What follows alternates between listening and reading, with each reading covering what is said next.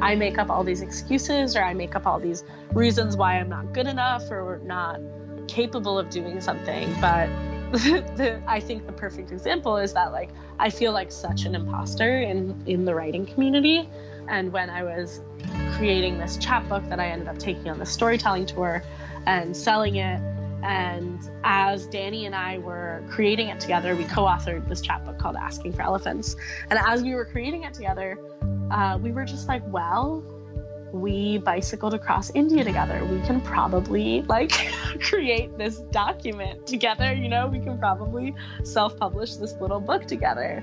Even if I feel like an imposter in the writing community, even if I'm like not sure about my words, you know, like it, I did, I already did something that seemed absurd. I can do this too. That was Marianne Thomas, and you're listening to Real Talk Radio with Nicole Antoinette, episode 150. Welcome to Real Talk Radio with Nicole Antoinette. That's me, the podcast that's filled with refreshingly honest conversations about the wonderful mess of being human. So, on this show, my guests and I are committed to one simple but powerful thing telling the truth about our lives. No one's here to sell you anything, no one's trying to get you to fix yourself or your life. I certainly don't have any magic answers, and I can't give you any miraculous 10 day, six step life hack plans for anything. But as a recovering self help junkie myself, I'm honestly so over the quick fix approach. And my guess is that maybe you are too. Maybe that's even why you're here. So, no, that's not what this show's about. Here at Real Talk Radio, I sit down with athletes, writers, entrepreneurs, parents, coaches, adventurers, artists, activists, and many others, and we dive deep. We go into meaningful topics like work, love, sex, money, addiction, friendship, racism, body image, mental health, grief, fear, courage, change, and everything in between. This is definitely an adult podcast covering adult subjects, often using adult language, and we never shy away from just telling the unfiltered truth in an open and honest way even when it's uncomfortable. So, with this mission in mind, you won't hear any ads or sponsor promotions. These honest conversations are 100% listener funded, made possible by awesome regular people like you who give $8 or more per eight episode season. The show is and always will be free, but if you love it, if these conversations make you laugh, think, or just feel less alone, I hope you'll go to patreon.com slash Nicole Antoinette to make your pledge of $8 or more per eight episode season. When you get over to Patreon, you'll see our current funding goal. And when we reach that goal, it means that every single person who works on this show will get paid. That includes me and my sound engineer, Adam Day, as well as every single guest who comes onto the show. Because that's my vision for each of our guests to be paid for the time, energy, honesty, care, and emotional labor that they bring to these conversations.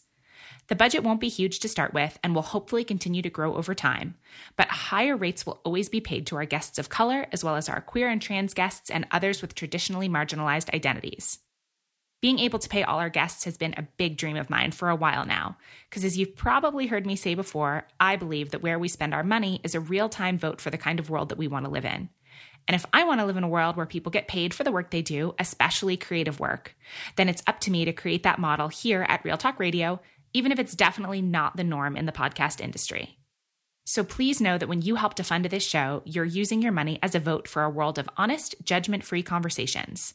You're voting to hear more stories from a wide ranging group of people, the vast majority of whom are women, and you're voting to pay those folks for the entertainment and education that they so expertly provide. When you support this show, you're saying, loudly and proudly, that these voices deserve to be heard and that no topic should be off limits due to fear or shame. As a special thank you for supporting the show, you'll get access to over 40 hours of bonus content, as well as our monthly book club, my weekly behind the scenes email series where I share my real life in real time. Which, oh man, if you think that it gets vulnerable and honest on the podcast, just wait till you start getting my emails. Plus, you'll be the first to know when tickets go on sale for Real Talk Live events and retreats.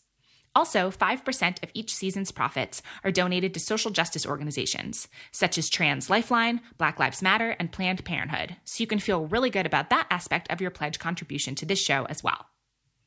Over on Patreon, you'll also see that there are currently three different funding levels an $8 level, a $16 level, and a $25 level, each with their own unique, awesome bonuses. At the $25 level, we even do live Google Hangouts together, and oh my gosh, those are so much fun. So one more time, that's patreon.com slash Nicole Antoinette. And at the very end of this episode, you'll actually get to meet one of our Patreon community members who joins me for a fun little rapid fire question round. So stick around for that after the main episode for sure. And now let's dive right into today's episode. Today, you'll get to meet Marianne Thomas. Marianne is the brown queer daughter of Indian immigrant parents, a travel nurse, bike tourist, and writer. She's biked over 10,000 miles in the last five years. In 2014, she biked solo from San Diego to Montreal. And in 2017, she biked across India from the Himalayas to Kerala, the state at the tip of the subcontinent where her family's from. She co authored Asking for Elephants, a chapbook on her journey to her homeland, and her writing has been featured in numerous platforms, including Autostraddle, She Explores, The Rumpus, and more. In this episode, Marianne shares honest stories from her long distance bike tours, going into detail about how she prepares, what makes her feel safe along the way, how much she's relied on the kindness of strangers, and the things that she wished that she had known when she first started. We also talk about some more personal things, such as the romantically tumultuous year that she's had, what it was like to break up with a partner of nine years and experience being single as an adult for the first time, finding queer community in India, and how she sets her boundaries with online sharing and storytelling when it comes to the balance of honesty and privacy. I can't tell you how much I enjoyed this conversation with Marianne, and I hope that you do too. So, all of that starts in just a moment. And as always, you'll be able to find all the links and resources mentioned in this episode over in the show notes at NicoleAntoinette.com slash podcast.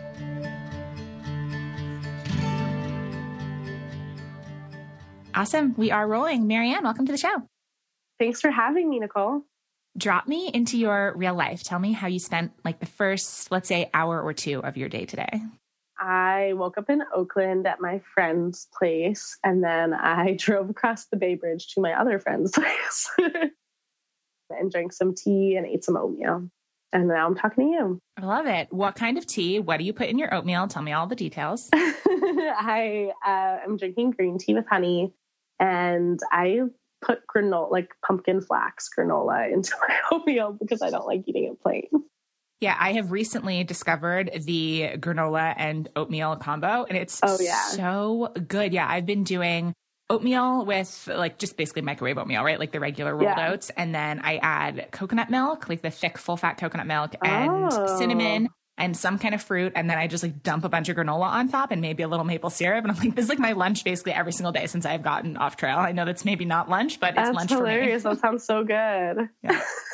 the beauty of granola. Also, if you have not made granola, it's the best smell in the world. It's like worth mm-hmm. making granola just so that your house smells good. That like cinnamon maple syrup smell. I know. Yeah. so Unless tasty. you burn it and then that happens really quickly and then the house smells terrible. So there's always that option. Uh, living on the edge, right? Yeah. What's something that lately you've been wishing that people were more open and honest about? Oh, I guess a lot of things. Literally everything. Basically everything. I've been talking a lot about, well, I've been thinking a lot about how, like, the way vulnerability is branded. I didn't, I didn't expect those words to come out of my mouth, but um, I I do a lot of like social media posting, and I share a lot of intimate details of my life, and so and people appreciate that. People really love it and respond to it and need it i think. At the same time i'm just sharing my real life. There's no agenda behind that. There's no like there's no brene brown behind my words. And i think a lot of times i don't know i'm i fear being sucked into this vortex of being super intimate and vulnerable all the time and then getting more positive reinforcement and just kind of like sinking into that in a way that isn't healthy. A book I read recently is called If They Can't Kill Us Till They Kill Us, and it's by Hanif Abdurraqib. And to me, a big theme in that book is about how sadness is weaponized. Hanif is a, a music writer. He's written for like MTV and Billboard magazine. And he writes these essays that kind of talk about musicians and artists and songs. He'll take like a song and then talk about its context in larger culture. And a big part of what he talks about in that book is about how sadness is weaponized in performance and music performance, and how when somebody's being receiving positive reinforcement for the ways in which they are performing like grief or sadness or depression, that they sink into that and they are now like they're just encouraged to be sad and to sit with that in a way that is sometimes not healthy. It doesn't, it's kind of like also that Hannah Gadsby, I think that's her name, mm-hmm. Nanette stand up comedy skit where she talks about how, like, when she's telling a joke, that you get frozen in the moment of your your grief or your you don't get to get past that part of the story and so i've been i i write a lot of stuff on the internet about things that are intimate or hard or ways in which like like I have struggled, I guess. But like the other day somebody messaged me and asked like, "Oh, what are my how have I specifically been impacted by racism or misogyny or queer phobia in outdoors culture?" And sometimes I'm like, "Okay, I can just a small talk question. About that. Like that's just Yeah, I can talk right, just a small question. I can talk about that, but I actually want to talk about how I've gotten through that and how what I do instead of being like succumbing to that because I think that is an example that's more important, maybe to leave with people of like, we all have our different struggles. You don't necessarily need to know every part of my struggle. I don't need to relive that trauma for you in order for you to empathize with the way that I actually cope with it. Mm, that's so well said. I mean, there's so much in what you just said that I feel like is incredibly important, like, especially this idea that the only way to make art is through pain, right? This sort yeah. of like starving, tortured artist archetype. And it doesn't yeah. mean that we can't turn pain or grief or sadness or anything into art because I feel like art comes from emotion and those are emotions. Mm-hmm. But mm-hmm. I think that, mm-hmm. yeah, it's really easy to get trapped into thinking, you know, people only find my work valuable if I'm trauma sharing, right? There's like something really right. dangerous in that. I think it's so funny that you brought this up uh, because I've been thinking a lot about this too, about that about the fact that, you know, if we're looking for people to share their real lived experiences at whatever level they level they feel comfortable, like joy is vulnerable also. It doesn't like it's it's easy to think like vulnerability or authenticity or sharing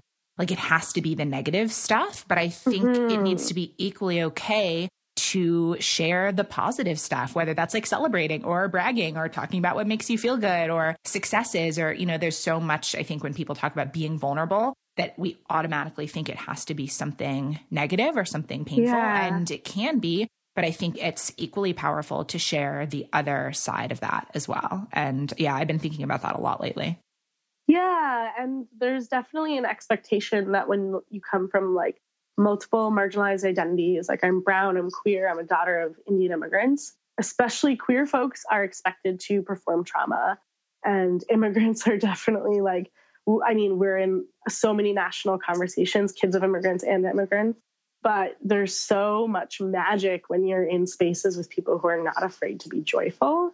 And we have so few, like, I feel like I have so few queer love stories or queer pleasure stories or queer joy stories, you know, in my life that are available on a, a like ma- more massive scale like love simon i mean cheesy as it was like i loved it it was like one of the few like joyful queer stories I had seen in like a large scale. And so, yeah, I I've been thinking a lot about that. Yeah. I mean, I, I also think uh, like what I'm taking from what you're saying too is that we're not one dimensional, which obviously sounds maybe silly or too easy or cliche, but we're all complicated. It is possible to have pain and have sadness and have trauma and have any of these different things and also to feel joyful. And it's possible to have those things at the same time. And I think there's there's a lot of I don't know, kind of policing around that kind of stuff too. If you're really expressing joy, it's like, well, does that mean that you don't care about these other things? It's like, no, right. it means that I can hold space for lots of different things and that it's just as fine to talk about joy. Right. And it's it's so complicated. I'm in a community of writers of color and so many of us are writing like very important work around like intergenerational trauma and like being a refugee and war and like abuse and like um, domestic violence and I write about the outdoors. Like I write about riding my bike across continents. And sometimes it feels a little silly because I'm like, really, I'm t- like, I'm standing alongside people who are doing like really powerful, important work. and yeah, sometimes it does feel a little silly. But at the same time, I think it is important that I know that I've experienced certain things that have gotten me to this point that are the reason why I like left home in order to go ride my bike and I I do share some of that, but I also think that what the action is of like the way that I've done it is really m- almost more important for people to know in order for them to see how they could find a path through. Mm-hmm. Yeah, I love that. Something that I've been thinking about personally, and I'm interested, given what we're talking about, how you handle that, is the balance between honesty and privacy. Like, this has come yeah. up a lot for me. I mean, I've done personal story sharing of some kind on the internet basically since like 2007, which in internet years feels like many lifetimes, right? It's like a really yeah. long time. And it's something that I love. It's something that I value. It's essentially the heart of what a lot of my work, both with the podcast and the writing that I do, is based around. And I'm really committed to sharing honest stories. And also, that doesn't mean that it's not okay to have privacy and like thinking about those boundaries mm. and stuff. And in terms of, you know, you just said, you know, someone messaged me and asked what was essentially a really heavy question, right? And mm-hmm. we we want to be helpful and we want to share. And I find it hard to say no sometimes when people ask me yeah. really pointed questions that aren't malicious, I don't think, in intent. No. But I'm like, you know, I just, I don't owe you this information. It's really mm-hmm. invasive. So how do you deal with that?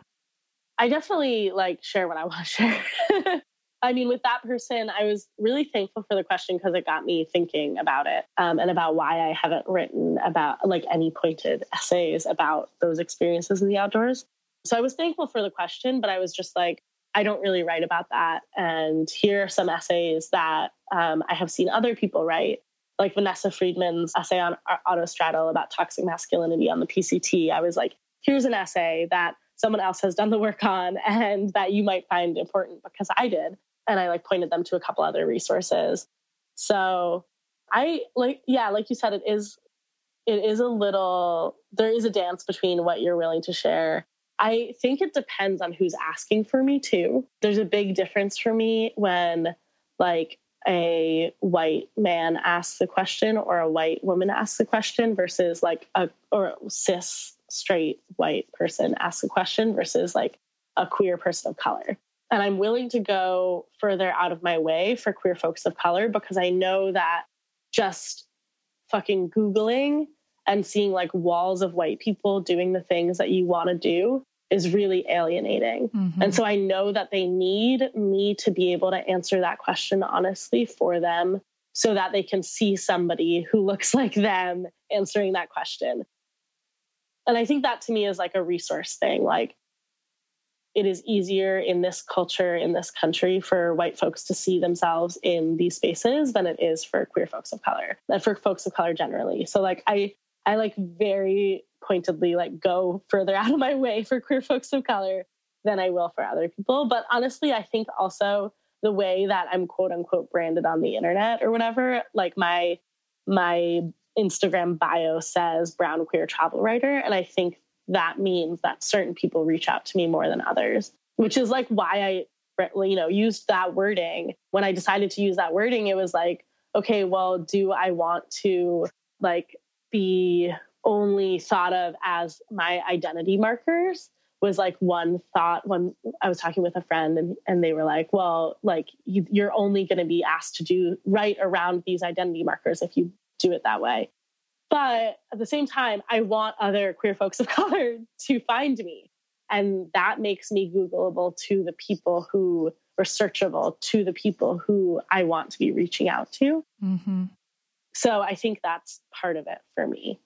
Yeah, this idea that, I mean, obviously it is possible to have a firm boundary that's a boundary with everyone, but this idea of sort of different boundaries for different people, I think is a very human answer because it does make sense that there's you know, more investment that you would want to make in certain folks or like certain like places where you feel more comfortable sharing than others or certain emotional labor that feels more worth it than other times. Yeah. And yeah, I think, I mean, that's like essentially me asking you this was totally a selfish question because it's something that I'm really struggling with too. Like I just, it's funny, I don't really have a hard time saying no to things in general, right? Like I don't mind that. I'm like pretty good at speaking up for myself, but there is just something so intimate about someone asks a question or something that I wrote resonated with them and they mm-hmm. want to go deeper, the same way that you want to go deeper with your friends, right? But to ha- kind of mm-hmm. have that distance of, oh, but we're not friends and this is kind of a one sided relationship and this doesn't feel yeah. good versus, you know, why does it feel okay when one person asks versus when another person asks? And mm-hmm. it's, uh, yeah, I think again, it's like more messy and complicated maybe than we want to admit and that it's an ongoing process of you don't really sometimes you don't know that a boundary feels like it's been crossed until it's been crossed, right? And then to have to say, okay, what am I going to do differently next time? And yeah, I love everything that you shared. Yeah, and I I've been thinking a lot about this while I've been on this tour, like this three month tour around the country, like talking at different bike shops and outdoor stores like REI and bookshops too. And so I'm in these spaces with sometimes 15, sometimes like 75 people in which I am telling a story, telling the story of biking across India as a queer brown daughter of immigrants and talking about homeland and talking about my parents' immigration story. And so I'm just like pouring out intimacy all the time for the last three months. And often that's really one sided. And I, I've never done anything like this before. I've never like done any public speaking gigs. I'm a nurse by profession. And so I've never like been in this position before. And so it's been really interesting to like witness my own like vulnerability hangovers afterwards because it's just like I'm giving so much to this crowd. And then they ask questions and I'm like very happy to answer. The questions has been an incredible process for me to like be challenged a little bit and like get a little deeper. And I really do love it. But then the next day is really hard and really exhausting. And I think there's something about like needing that exchange of intimacy uh, like I'm giving so much intimate information out, but often like people aren't giving me anything back about themselves. And what's different when it's different when after the event, like folks of color or immigrants, kids of like any race are lingering around and then chatting with me. And then they start sharing their own stories and their own relationship to homeland. And then that feels actually a lot better. Mm-hmm. And I feel like there's a little bit more closure at the end of the night. And I don't feel as bad the next day. So there's something about like needing to be in spaces in which we're mutually curious about each other that I think I need to find ways to replicate when I'm doing events, you know? Yeah. Which is the same thing about, I was talking about this with my friend uh, Yoda, who I've been with for the last week, about how biking across the US, I talk a lot, I have talked before in other interviews about how like being raised on the East Coast meant I was told that, you know, growing, crossing the country, the middle of the country would be dangerous and xenophobic and racist. And I had all these ignorances around what real life in the middle of the country would be like. And then when I was actually sitting in spaces with people, like sitting in a gas station and people would cut roll up and like take me to their home and offer me a place to stay and feed me.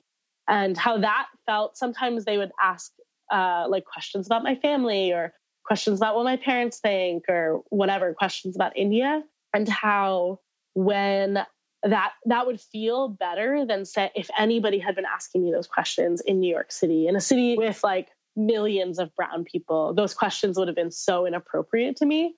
But when i'm in the space and being literally fed by people and housed by this family or whatever my i'm learning from them as much as they're learning from me. I'm learning about their town. I'm learning about their way of life which is so different from mine. And so there's this kind of mutual curiosity in which we can have a real exchange. And that has been really hard to find in social media. And it's been really hard to find in like events that i've been doing. Mm-hmm. yeah i also think too you know with this idea of like honesty versus privacy there like when you're going to be sharing a story especially like you said you you know went on this tour and shared i would assume like virtually the same story or the same couple of stories over and over and over.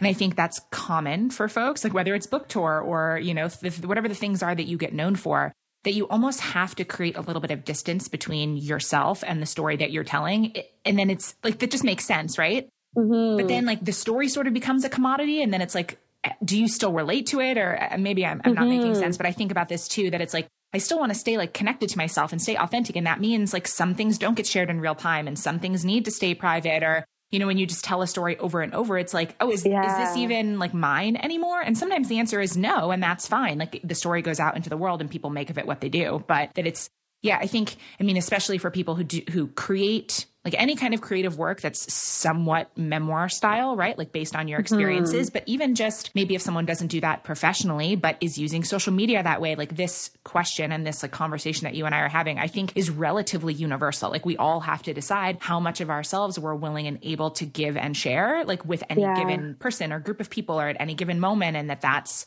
just like sort of an ongoing conversation. It's made me stop and uh, reevaluate sort of my expectations and assumptions about the people whose work that I consume and follow, mm. right? Like people I've been following for years, it's easy to feel like we're friends and we're not. Do you know what I mean? And so yeah. for me to be like, huh, why do I want access to more than they're willing to give me? That's interesting, right? right. Or like to just right. think about not just who we are as creators, but like who we are as consumers of other people's work. Totally. Wow. Yeah, for sure. So pivoting a little bit, um, you obviously mentioned biking a couple times, which is one of the things I'm super excited to talk to you about. And I guess maybe the easiest place to start. So going back to 2014, that's when you cycled alone, right, from San Diego to Montreal. Yeah, and so I say way. it was a so- solo ride because I planned it solo. I did have some friends join me along the way for shorter sections, and I had, you know, I like met people along the road and biked for a couple days with a few people yeah, so I rode from San Diego up the west coast to Vancouver and then across parts of the US and Canada to Montreal. So tell me the story of how you wound up on that adventure. Oh, yeah. So I had actually done a previous ride in 2011 with my friend Sheena. We rode from New Jersey to Nashville, and that was totally like a I liked biking. I wanted to go on a long ride before, you know, after college, before starting my first job. And so I literally posted on Facebook and was like, hey, would anybody want to ride on bike ride with me? My friend, my high school friend Sheena said yes. But I had a start date for my first job lined up. So we rode for about a month and then I had to, you know, get back to Jersey and move to my first job. And so I wanted to, that whole time I was in Washington, D.C., I was working, I was um, learning how to be a nurse basically. And I wanted to go on another bike tour, but I didn't want to have an end date. And so uh, after two years, which is two years is basically like the minimum to be considered a competent ICU nurse, intensive care nurse. So after that two year period, I became a travel nurse, which means that I take like three to six month contracts in different parts of the country. And I became a travel nurse for, I think I worked for about six months. And then, yeah, like planned this trip over like while on night shift from San Diego to Montreal. And literally the only points I had down were San Diego, Vancouver, and Montreal. I wanted to be able to like sit in spaces with people and have them tell me where to go and be able to make as many detours as I want, or if my body was hurting, just be able to stop along the way. And yeah, I, there are like lots of things that I have thought about over the last few years about like the how and why that trip came to be. And I think a lot of it has to do with nursing in a way that as an ICU nurse, I see people who are young and healthy, like, uh, you know, like in their late 20s and training for a marathon, and who come in and have like very late stage cancers and they'll, they'll literally walk into the ER and die within a week. And I think that has been really powerful to me and important to recognize how you know, like our time here is limited and just be a kick in the butt to do the things that I want to do. mm-hmm. Yeah, totally. I mean, obviously that makes sense. Yeah. I can't get over the fact that you just said that you had three points, like three cities picked, and that you were just like, I'm going to figure out like the like obsessive planner part of me is like, I don't, my brain, you just like broke my brain. So did you like literally start out with, you were like, you didn't have a route planned. You didn't like know where you were going to stay. Like you were just, you what? Tell me more about that. Yeah. So, so, one thing that I do before every long trip, uh, and I've only realized that I do this lately, but one thing that I have done before every long trip, like I said, like on my 2011 bike tour with Sheena, like I put up a Facebook post. Like I've always used social media as a tool for travel.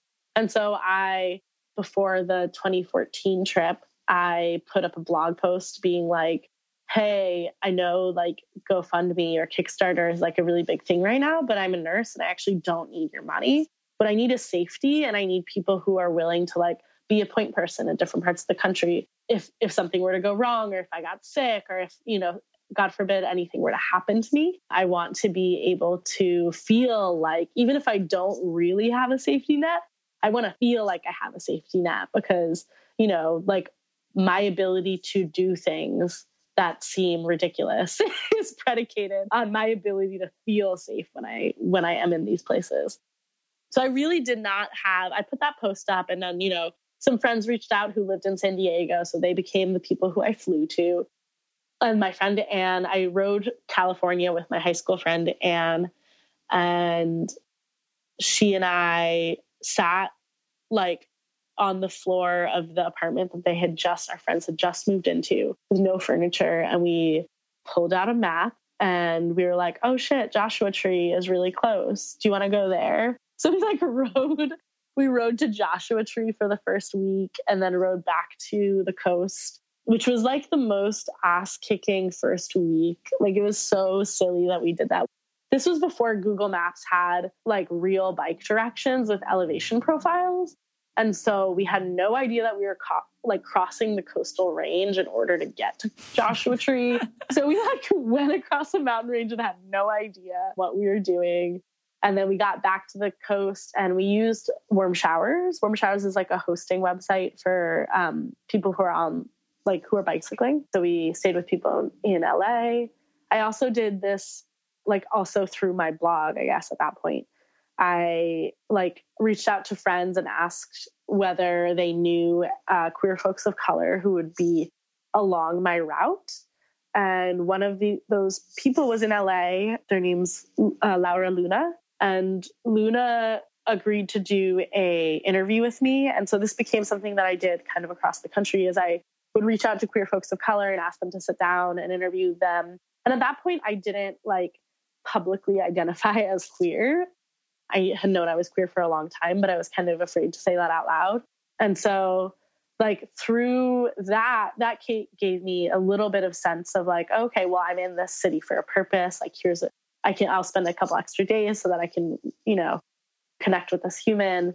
And then, yeah, I would just like basically just take people's advice of where I should go and stay. Sometimes it was like, oh, there's a warm showers host in this town. I'll stay there. And there's also this organization called the Adventure Cycling Association that they make cross country bike routes. And so sometimes I went on their routes because a bicyclist would gift me a map. and so I'd be like, okay, I'll, I'll go on an ACA route for this time, this section. I love this story so much. I, I, mean, it gives me a lot of anxiety to not have more plans than that. And also it sounds really fun. I thought about this a lot when I was on the PCT this year that, you know, when you said it was a, your trip was a solo trip and that you started planning it alone, but that other people got involved, like this idea that a solo adventure is never actually a solo yeah. adventure. I thought about that a lot, especially on the PCT specifically. I wound up getting some incredibly lucky hitches from people in terms, mm. I mean, mm. like I don't know, maybe like 15 hours of hitching total, like across, you know, different things. Wow. And some people that would be like, oh, I wasn't going there, but sure, I'll drive you guys two and a half hours, you know, mm. whatever. And things where I like, couldn't believe it because I don't pick up hitchhikers and I have a lot of trail karma to pay back now. But this idea of like the kindness of strangers and relying on that. And it made me start thinking about the rarity. And I don't know if this is an American thing or what, but like the how rare it is to have like direct direct asks like for people that you don't really know. Like, hey, stranger on the road, like, are you going to this city? Do you want to have like a dirty stranger in your car while you go there? Right. And like, I almost think a lot of times people said yes because they didn't really like it, they were so shocked that someone was asking, right? It's like, mm. we, we want to be polite, we want to whatever, that they were like, well, sure, I, I, guess I have space in the car. So, like, yeah, I guess you can come, right? That it's kind of like, I know, but there is something about that, about relying on just people's in general willingness to help. I think for the most part, we want to help each other. And if there's an ask that I can meet, that someone needs a friend or a friend of a friend or something that would be a cool opportunity like i think people are more willing to say yes than we realize. Yeah i totally agree with that. So like a couple things as to from what you just said that i really connect with but like the idea that going on a solo adventure is really never a solo adventure because or like a solo bike ride or a solo hike because partially to me i think about it in relation to biking because you are so vulnerable when you're on a bike with traffic and your body is so exposed to the world. And like that itself is an act of trusting other people um, to be on a bike in the world, to like believe that somebody is not going to go out of their way to hate you, that there aren't that a drunk driver isn't going to come out of nowhere and kill you. And I've been incredibly lucky on my bicycle. But I do think a lot about how, like, even if I'm not explicitly asking somebody for help, I am implicitly asking, like, the world to not harm me, mm-hmm. you know? Like every single driver, I'm asking them to pay attention. And so we are all really, really always relying on each other. There's totally something else I wanted to say in relation to what you just said. I forget. That's okay. If it comes back, it comes back. Yeah. So some just like specific. So I'm not a cyclist at all, and yeah. I, so I'm curious. Like, tell me about a time that you had a problem with the bike. Like, I feel like I would have trouble relying on like, oh, this thing has all these parts and it needs to work, and maybe that sounds yeah. like insane, but yeah. I mean, so I'm like a terrible bike mechanic. When I went on that 2014 tour, I had I had done work on my bike before. I had in college I had been involved with the bike library, and so I had built a bike before. But that had been it had been years since I had even changed a flat. And so when I went on that tour, I had, you know, a hand pump to repair flats. I had a patch kit that I had bought five years ago and had never used. I had a couple spare tubes, but I didn't carry a spare tire. I didn't carry much in the way of bike repair. And my guideline now is like, don't carry anything you don't know how to use. Like if I, if, if people say, oh, you know, carry an extra, carry extra spokes, and I like don't know how to change a spoke, so I'm not going to carry it. yeah. When I got my first flat in Washington State, it was right after I had been to a bike shop and they had reduced the tire pressure on my tires. And so they were like, oh, you're you're touring and so you can ride at a lower pressure. And I didn't know anything about tire pressure. I still don't really know anything about tire pressure. But that day, like not not a couple hours later, I ended up getting a flat. And I was just on the side of the road, like trying to use my freaking hand pump, not realizing that like 99% of hand pumps like basically don't work. Like they are not functional to get your tube to the amount of pressure you need for a road bike or for a touring bike. So I'm like pushing away, like trying to put elbow grease into this and like super stressed out. And a, a like road bicyclist comes up and he is like, Are you okay? And I was just like near tears. And I was like, I don't know. I got a flat. I don't know how to change it. And being really dramatic. He was just like, Okay, I'll help you. And he walked me through it. And it was super helpful. He was, you know, made sure that I didn't inflate it without checking the inside of the tire to make sure that there wasn't anything poking through. And then um, helped me like set the tube into the tire and he had these uh, CO2 cartridges, which are really common. A lot of people carry them, but I had never seen it before. I had never seen a CO2 cartridge. I never heard of it. I'm, I'm like, have never been in the biking world really. So I was so surprised. He pulled out a CO2 cartridge. He inflated my tube. And I, as I like rode away, I was so thankful, but the bike still didn't feel perfect. Within the next few miles, I hit a gas station and was able to like inflate it some more. And then like the second flat of my trip, I got, I was in Montana and I couldn't get my tire back on the rim of my bike. So, like, at this point, I'm like, okay, well, the British guy taught me how to change a tube. I should be able to change a tube, right? And so I like get 99% of the way through, and then I just can't get the tire back on the rim of the wheel. And so I call my boyfriend at the time and I was like, hey, like, I don't know, I'm having trouble. And he's just like trying to talk me down because I was anxious and stressed. And within not a minute of being on the phone, a white guy in a white pickup truck like stopped and got out of his car and was like, Do you need help? And I was like, Yes. And he just did it for me. Like pulled he didn't, you know, know how anything about bikes, but he I told him like what I needed to have happen and he just did it for me. And then I called my boyfriend at the time again to update him. And in the amount of time I was on the phone with him, three more people stopped for me on this like Montana country road and were like, hey, I see that you're on the phone. Do you need help? Do you need help? Do you need help?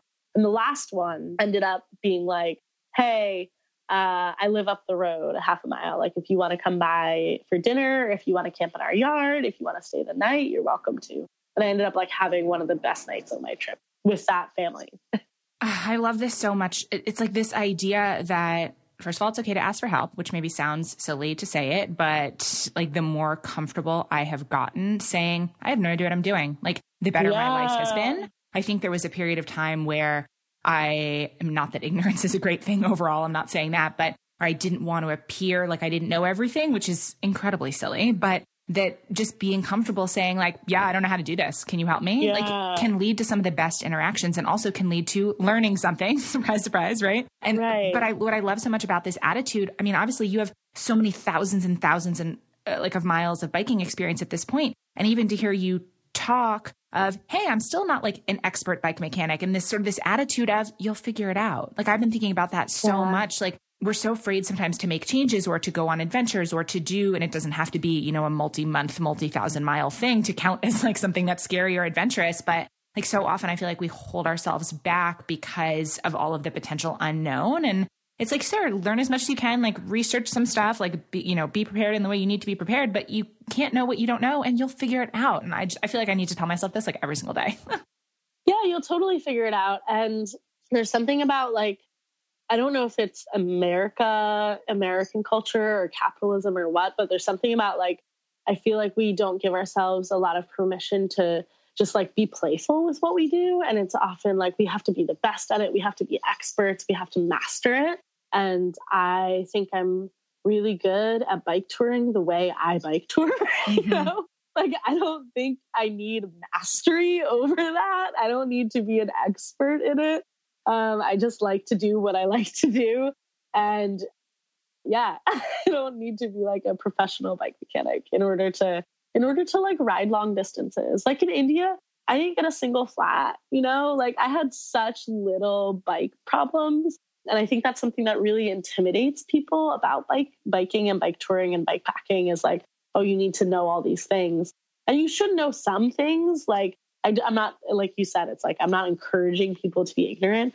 But I think to me, what is important is figuring out what makes you feel safe. I talk about safety a lot and how, like, for me, safety means creating these networks of people across the country or across wherever I'm going where I can feel like if I run into a problem, I have somebody to call or if I'm in a big city and I'm not comfortable with staying in a hostel or whatever, that I can reach out to somebody. But safety for another person might mean knowing their bike inside and out. You know, like safety might mean feeling like expert over whatever thing it is. And so I'm not saying like don't I'm not saying resist that urge to learn about your bike or learn about whatever it is you're doing, but just if it's if it doesn't come naturally to you or if you're not that interested in it, like there's no pressure. Yeah, no, I mean, I, I think that that's, it's so brilliant, this idea that there isn't only one way to do something. So maybe someone does want to learn about their bike, for example, inside and out, and that's like their entrance point into then wanting to do this. That's awesome. That's not what you yeah. want to do. So like you said, you're, you're great at doing bike touring the way that you like to do it. And so yeah. like feeling the freedom to sort of take ownership of what it looks like for you, I think is really powerful. And then I also think that question that you asked, this idea of like, what do you need in order to feel safe? Because so much of I think the fear of the of an unknown situation or like a new whether it's a new job or a creative project or relationship or you know whatever. Mm-hmm. and when it's just this kind of like vague amorphous like fear that is really hard to overcome. But having to actually ask yourself like this specific question of what do I need to feel safe? And then having to actually answer that I think oftentimes we realize it's not as many things as we might think right and right. so this idea, like I thought about this a lot. You're hearing you talk about getting started with essentially long distance biking, like resonates with me so much with long distance hiking because I was completely new. I mean, I grew up in Manhattan and London. I had never done anything outdoorsy. I had hmm. never gone camping ever in my life. And so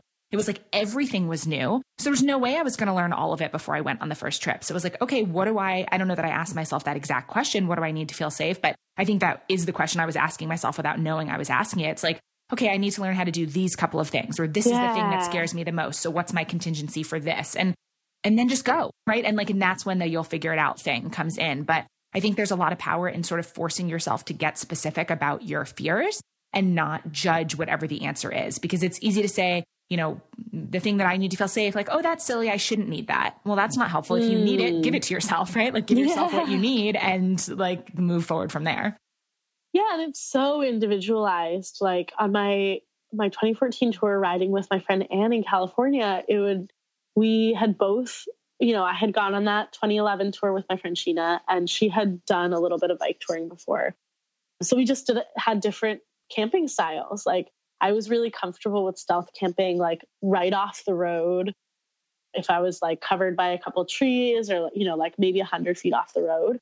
But she would want to be like deep in the woods because she was worried people would stumble across us. And so what we really had to negotiate like what made us feel safe when it came to stealth camping every night and then if if i compromised her feeling of safety by saying like oh well let's just camp right off the road she just wouldn't sleep that night very well and like your travel partner not sleeping affects you so much you know yeah. so it's like okay well if i want to make this better for me like actually catering to the other person's idea of safety is really important yeah and I think it's funny that you brought up the sleep thing because I, as you know, basically anyone listening to this who has known me for a while knows like I have a really, I'm just not a great sleeper in general. And I have a yeah. very hard time sleeping in the backcountry. And that that was essentially the reason that I got off trail um, on the mm. PCT was because I just was, the cumulative sleep deprivation was making me like sick, basically. I felt horrible. Yeah. And so my poor hiking partner, yes, and shout out to the people who still hike with you when you're tired. But so even that having to say like, okay, what do, what are the conditions that for the most part will lead to me having better sleep? Like what ups the chances? And i need more things for example than like my hiking partner needed or than maybe like mm-hmm. some people can just hike until you know past dark and stop and throw up a tent and shove food in their mouth and get in it and go to sleep. And i absolutely cannot do that. I need mm. transition time. I need to like read for a little while. I need like there's all these things and so i'm like well yeah that means i just have to be done earlier right yeah. like so i have to give myself what i need and I've spent so much time being like, well, what's wrong with you that you can't just, mm. you know, fill in the mm. blank? And this it doesn't just apply to hiking, but it's like, I don't know, being honest, I think it's true with self care. I think it's true with our routines, with our mental health, with anything. It's like, what do you actually need? And what if you just gave yourself permission to have that? Yeah. And I think, especially as women, and especially for folks with like multiple marginalized identities, we're not encouraged to advocate for ourselves in that way. Um, we're not encouraged to ask ourselves those questions or to believe that our needs are worthwhile, that is seen, we are told that then we're being a burden or especially in outdoors culture, then we're we're told we're not tough enough or if we can't go fast or if we can't make those miles or there's while biking, there's always this there's always the people who are gonna ride like 120 miles a day and just like haul ass.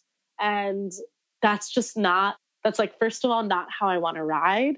And second of all that like culture of competition of like oh well what are you carrying? What is this? What is that? Like oh you're carrying you know this isn't light enough.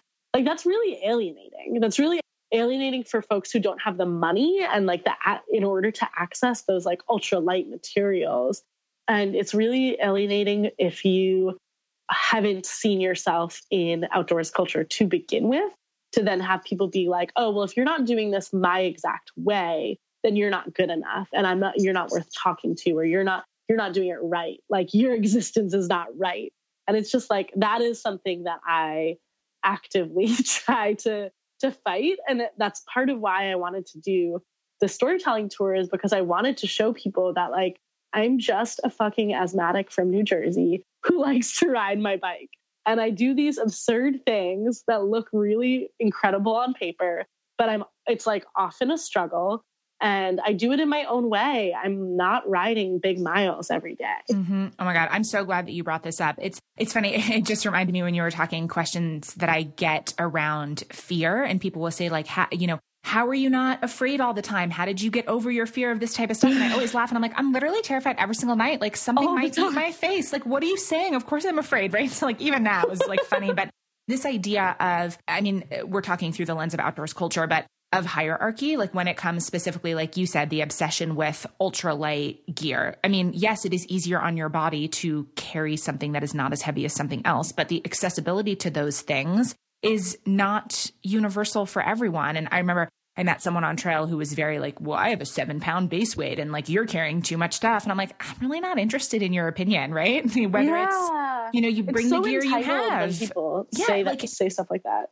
Right, totally. That like whether it's you don't have the funds to buy really expensive stuff, or you don't want to always buy new things, or you need these couple of things to feel safe that maybe someone else doesn't need, right? That it's like really no one's business, like what you're carrying. Yeah. And especially on the physical side of things, too, the idea that the only thing that like quote counts is like doing big miles or doing the hardest like mm. most extreme version. I thought about this a lot when i was a runner that like you know oh i'm just doing a 5k like if you're not doing a marathon or an ultra marathon like it's not valid. And i it's like so messed up. And like on trail when the pct and the jmt they like are basically the same trail for like a couple hundred miles. And I would meet people who would say like, "Oh, I'm just doing the JMT," and every single time I'd be like, "No, like that's incredible, right? Like it's not, it's not like mm-hmm. because you're not doing something longer that it's not valid. Like I would, I don't know, like you can go out for a night, you can car camp, you can do like whatever version of it. It's not lesser because it's not as hardcore, you know? Yeah, and that's something that's like really pervasive in the marketing too. Like there's this um, couple that brands themselves as Path Less Pedaled on the internet and they had this really funny i thought it was funny like hand drawn graph of like the number of people who bike and then the number of people who are road bikers like extreme road bikers extreme mountain bikers and then like the rest of us. And the, and then comparing that to the marketing and the way that all the marketing dollars go to the extreme road bikers and the extreme mountain bikers. So it's like oh well then if that's all you're seeing in marketing, like why would anybody think that they can do that? Like why would anybody think that if they could, you know, ride across the country or go on a long bike ride, if the only thing you're seeing marketing wise is like these people who exist so outside of your reality. Mm-hmm. Yeah, I had the experience on the PCT of I had never hiked a 30 mile day until then. And that's something you hear about wow. a lot from the like communities like, oh, people doing 30s. And there's just like a lot of talk about that type of stuff. And I didn't realize until I did it a couple times that I can do it and I hate it. It's terrible. I was miserable. And so, yeah. you know, we would, I would meet people on the JMT who were like, oh, well, we're only doing like 10 miles a day. I'm like, that sounds glorious. That's my, like, give yeah. me that. That sounds amazing. And so just trying to like, I don't know, change, it's like a good check for me too of like changing language around that type of stuff or the way I talk about it or I don't know. This, I mean, I don't know if, if I'm like making sense saying this, but I think it's just, it's so important that there's many different ways to do stuff and no one way is more valid than anything else. Absolutely. Yeah. And I, I try to really avoid gear talk because of that. But then when, like, like I said earlier, like depending on who's asking, like if it is like folks of color asking me about gear, like what I use, I'm like, okay, well, if you're planning a trip, like, yes, I'll tell you what gear I use. But like generally speaking, I don't really talk about my gear because I don't think it's interesting. like mm-hmm. people love talking about gear, and I'm just like, eh, like I bought, I have bought the stuff that I looked up online that seems like the gold standard. So I bought it and it works. And that's what's important, you know? Yeah. It doesn't have to be fancy. So, on that trip in 2014, how long were you out on the road? I was on the road for six months. Ooh, okay, long time. So, yeah. then I'm really curious how it felt to come home. Yeah, it was really intense. So, I was in Montreal and then I went back to New Jersey and ended up getting a job pretty soon after that um, as a travel nurse job in New York City. And that was like really a culture shock going from like on bike life to like commuting. It was basically winter for most of the time that I first got there. And yeah, so basically getting to New York City winter, commuting on the subway, being a nurse again, which is a really, I, I love nursing so much. But as nurses, we're just taught to customer service people all the time. We're taught to customer service like our patients, the families, the doctors, our coworkers, and especially as a traveler, like for those first six six weeks, pretty much, uh, people often don't know your name or don't know what like who you are at all, and so you are still trying to gain their trust and prove that you're a competent nurse. So there's a lot of facades that you have to keep up, and nursing is a profession like probably a lot of professions that people go into it for many different reasons and I got into nursing because I wanted to be able to travel and I wanted to be in like a, a helping profession. But a lot of people get into it for the money, and a lot of people get into it because their parents wanted them to, or it's just the cultural norm. And they don't actually really care about the patients or care about people generally. And so moving back to New York after this long bike tour was a culture shock in a lot of ways. I was, you know, getting to and from the subway meant getting like catcalled every day. Being on the subway platform often felt unsafe because there were all these stories of people getting pushed onto the subway tracks at that time and of brown folks getting pushed onto the subway tracks. Then, and then going into work, like my patients would ask, there was one night that I vividly remember, one night shift, in which I had four patients. I wasn't in the ICU, I was in the step down unit. And I had four patients, and three of my four patients either asked me about India or made some very weird comment about India, like just casually being like, oh, I watched this movie about India once. And I was just like, really? Like, I am in this city with so many brown folks and just all like just they should know better these like white patients should know better you know mm-hmm. than to mm-hmm. ask somebody who's literally being paid to take care of you about to like perform my my race for you like no i'm not going to do that yeah so there was that aspect of it of being like tokenized professionally and then you know and then because my coworkers come from all over the place there would just be like casually homophobic comments thrown around or um, just a, a lot of uncomfortable moments and there were there are so many things i love about new york and there's so many things i loved about certain coworkers but it was a really hard thing to do to go from riding solo to being in a city with 9 million people on an island yeah yeah, those aren't the same. I can definitely They're imagine. So, same. so what did you do next? How long did you stay in New York after that? Yeah, I stayed for six months. Pretty much, essentially, like as soon as I got back, I was like, I can't deal with this. Like, I, I need to be outside. And on my bike tour, I had met a couple really incredible people. One being this um, woman who hosted me, or a couple who hosted me in northern Wisconsin. She had been a bike mechanic for about 20 years in Alaska. And she just talked about Alaska. She talked about how much she loved it. She had a really good read on bike culture and was like talking about like how toxic masculinity is pervasive in bike culture and how she dealt with that as a as a mechanic. She was in her 60s and I was just like I want to be like this woman when I grow up. so I yeah, I like maybe a little insanely like figured out how to buy a car that summer and drive to Alaska. So like I got to New York by Halloween that year and then by Memorial Day the next year I bought a car and like a few weeks later drove started my drive to Alaska to work. I love that. So okay, so then and then a couple years later it was what in 2017 that you biked across India?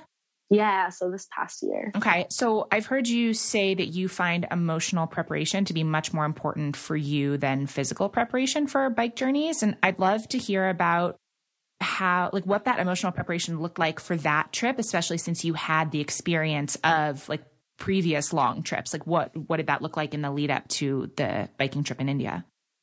Yeah. So I, I was so stressed. It was about, so my travel partner, Daniel, is somebody who had done many long trips around the world.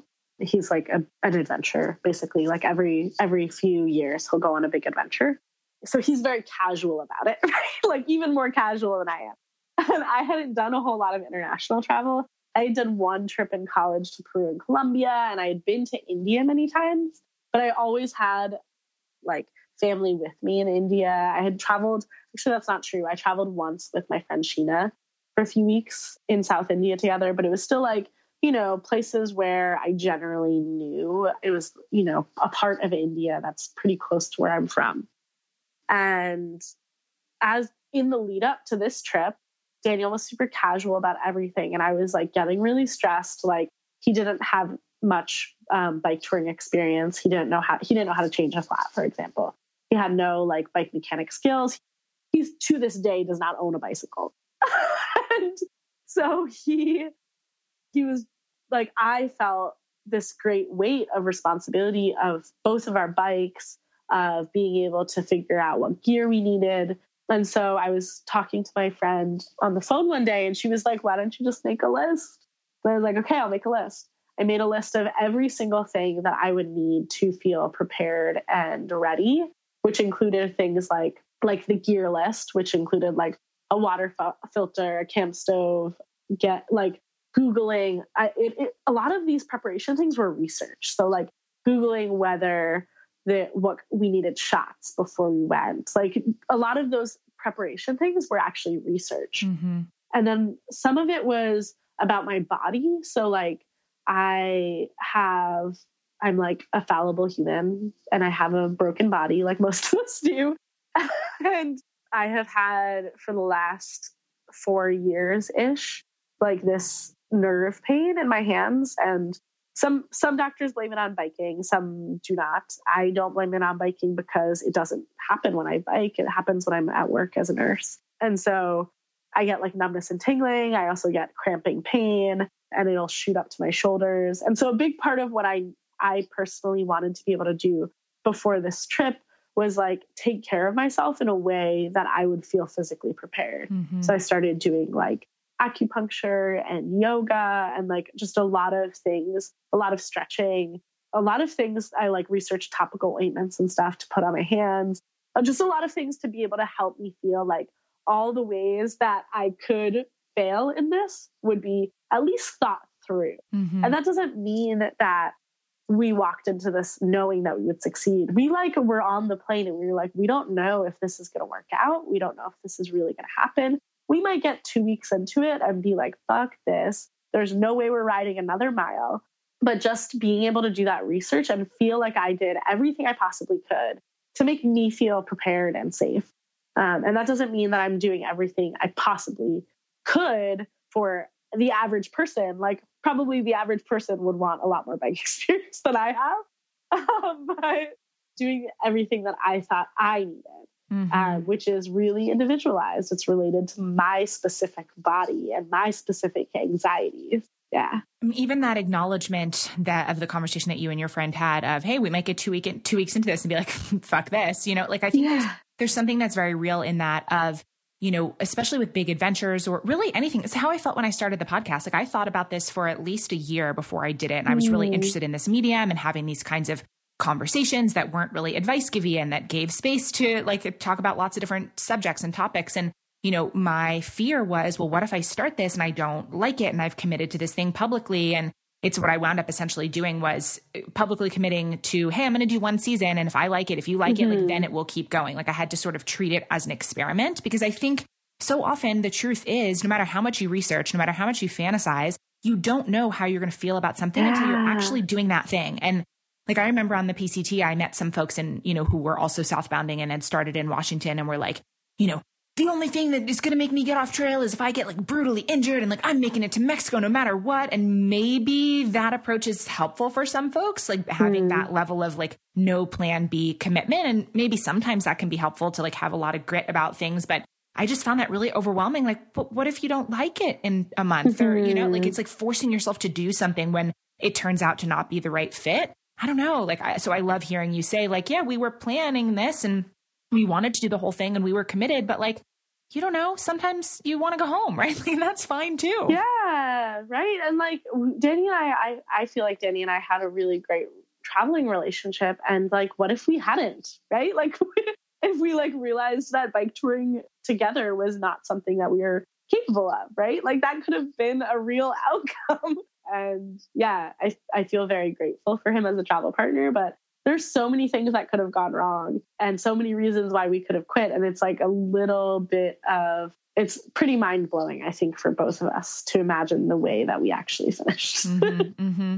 So, uh, with the 2014 trip, you mentioned, you know, you had three cities in mind and the route kind of came to be based on that. Was it the same in India that you thought, okay, I want to do these couple of specific things and then we'll figure it out? Like, how did you plan the route for that trip? Yeah, it was pretty similar. We didn't really plan the route. We, so I, I put on the, like, and, and I, we looked in preparation for this storytelling tour. We like pulled up, I pulled up the, um, the email chain and you can see that within a week, we had like pretty much determined a route that would be very close to what we ended up doing. And that seems really absurd to me because we really did not plan the route. mm-hmm. I put Ladakh on the as the top point where we would end up flying into. So that's a town in the Himalayas that's renowned for its proximity. It's in the Himalayas, and so it's like proximal to all these gorgeous mountain summits that people do these multi-day treks to. And yeah, it's just stunning. So we flew into Ladakh. The only other points we had were Puri on that original map. Puri is where my friend Sheena's family is from. So I had heard of Puri and I was like, okay, I'll put this on this map. And then the other point we had was Kerala, which is where my family is from. And so when we plant, when we were thinking of it, we there were so many nights in hotel rooms in the Himalayas where we would pull out our map and be like, oh my God, we got almost like we have gotten not far at all today. Like we I was drawing with Sharpie a like black line of where we were going. And the black line would be like less than a centimeter long because we had made such little progress. And we'd just be like, okay, well, like we may be in the Himalayas forever. Like we may never get out of this. so we couldn't even imagine what would happen once we got out of the mountains to be able to route plan. Mm-hmm. Eventually, we got out of the mountains. We got to a town called Jammu, and Jammu is a, a major city. And we had a warm showers host, uh, and he sat down with us and basically like gave us a bunch of recommendations. And we told him, you know, we told him that Daniel had never been to the Taj Mahal. So like the Taj Mahal was vaguely on our list. So he gave and, and we wanted to ride. Like then we were like, well, why don't we ride through the Rajasthani desert? It's one of the biggest deserts in the world. So we told him that we wanted to ride through the desert. So he gave us like a route um, on our map. And that became basically the foundation for what we would do in every city. We would pull out our map for our hosts and say, okay, well, we want to go here eventually like how do you recommend us getting there and they would usually give us really good advice um, and we also used an app called maps.me which is used i guess by a lot of backpackers and like people who travel i guess international backpackers not in the through hiking sense backpackers in the like international traveling sense uh, because you can like download the maps pretty easily and daniel also used um, google maps so we had like multiple ways to make routes on the go. But we really, really relied on local knowledge and asking people, like, oh, should we take this road or this road? And there's something so fun in that too. And like obviously people who grew up in a place and who are really familiar with a place, like they're going to tell you things, whether it's, hey, you should eat food from here or you know this is a really pretty like viewpoint or whatever. Yeah it's like yeah. being able to tap into that. And yeah it's I, i'm planning so i'm doing a couple of uh, hosting a couple of retreats in 2019 that i'm working on like the plans and stuff for right now. And one of them is in the uk and I'm going to go over for a couple months and try to do a bunch of traveling. I lived in London for six years when I was younger, but didn't do a lot of travel around the UK. Um, mm-hmm. And that's something that I've always wanted to do. And same thing, there's a couple places on the list of for whatever reason I have a fascination with or that I really want to go. And yet I'm trying to kind of walk the line between spontaneity and the the benefits price wise of advanced planning. Like sometimes, you know, mm-hmm. it's, it is cheaper to like plan and book stuff in advance. And mm-hmm. so trying to be like, how much am I willing to just show up and see what happens? you know? Totally. Yeah. Totally. Yeah. And I mean, yeah, and relying on that local knowledge also helps like destigmatize, I think. Like there was a point where we wanted to ride from uh, Varanasi to Kolkata, which was about, I want to say like 500 kilometers. And we sat down with our host in Varanasi and they told us that we would be riding across two states, one state of which I had never heard of because it's like relatively new in the history of India's political borders.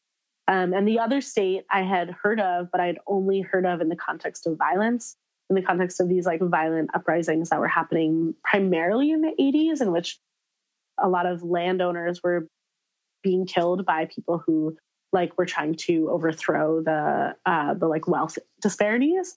So there was like a rebellion and that became like the the reputation of this place.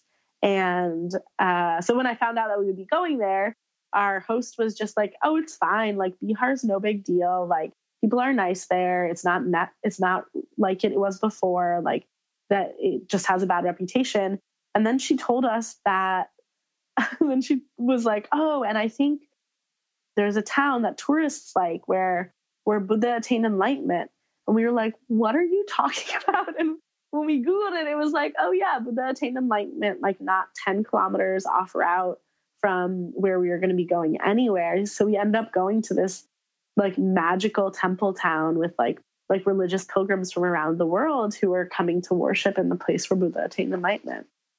And things you never would have done without asking locals. Yeah, things it. that I never would have expected to exist alongside this reputation. Mm-hmm. So, pivoting a little bit, I know that you had said, well, not in this conversation, but we were talking uh, last week that you broke up with a partner of nine years just before going to India. And I'm interested in sort of what the emotional landscape of that trip was like, like on the heels of that. Yeah. So, yeah, I had been with that previous boyfriend for for my entire adult life. And when I got to India, so a little context of mine and Danny's relationship was that Daniel and I had met in 2011 uh, while volunteering in New Orleans. And so we had spent cumulatively, we had spent less than a month together ever. He's Canadian and lives in Montreal, and I was living in New York on and off. So we did visit each other a couple times, but we had never spent like more than oh, a couple weeks together. And also, a little context of North India is that Hindi is the predominant language in North India. So, a lot of people aren't taught English and don't know English. It's not a priority for a lot of folks. So, in the in that context, riding across the Himalayas, doing like some of the hardest physical work I'd ever done and at altitude that I had never experienced before was really intense. And then to also be like mourning the loss of this relationship was uh, like I would dream about my ex. I would like wake up wondering why I had broken up with him, thinking about the ways in which I was then isolated because now I'm I'm linguistically isolated because I can't talk to anybody except my travel partner who I don't actually know that well at this point. And I'm emotionally isolated because we have a SIM card that barely works. Like in those mountainous regions, like I couldn't text my friends. I couldn't communicate with anybody really. So it was very, that level of like linguistic, emotional, physical isolation was really intense. I would have like almost every night I would dream of him and then have to climb a fucking mountain pass. so I think a lot of the Himalayas for me was working through what it means to exist as a single person mm-hmm. and to mm-hmm. not have somebody to call at the end of the day to be able to talk about what's going on in my life, to be able to like run through the like mundane details of what happened. And I didn't have anybody with whom I could talk about my relationship with Daniel as it was being formed, you know, like I had never as an adult who had been in a I had been in a, a relationship with him my entire adult life and so I had never had a period of my life where I couldn't call on him to talk about just what was happening. So that was really intense to like feel that while doing this intense physical activity. At the same time, by the time we got out of the Himalayas and as we rode them through the desert, that linguistic isolation was still there. But Daniel and I became a lot closer. And, you know, he was no longer a stranger to me after a few weeks. And I started to like imagine a future without him. And I don't think I had ever done that before. Like, I don't think I had ever been able to imagine what my life would be like if I wasn't planning my travel nurse contracts around when I would be able to see him. Mm-hmm. Or like what if I can live anywhere in the world, like I'm no longer physically bound to this person. So then I can open up the world as a possibility. Yeah, it was really it was really life changing to be going through all those things at the same time. Yeah, yeah. I'm ex- I'm curious then about your experience with queer community in India. Yeah, so I had done so so that's like again like part of like how I feel safe is like just doing research about different communities. And so I had looked up looked into um, queer communities in different cities that we would be going through and we ended up not going through that many major major cities. Um, but we did go through kolkata.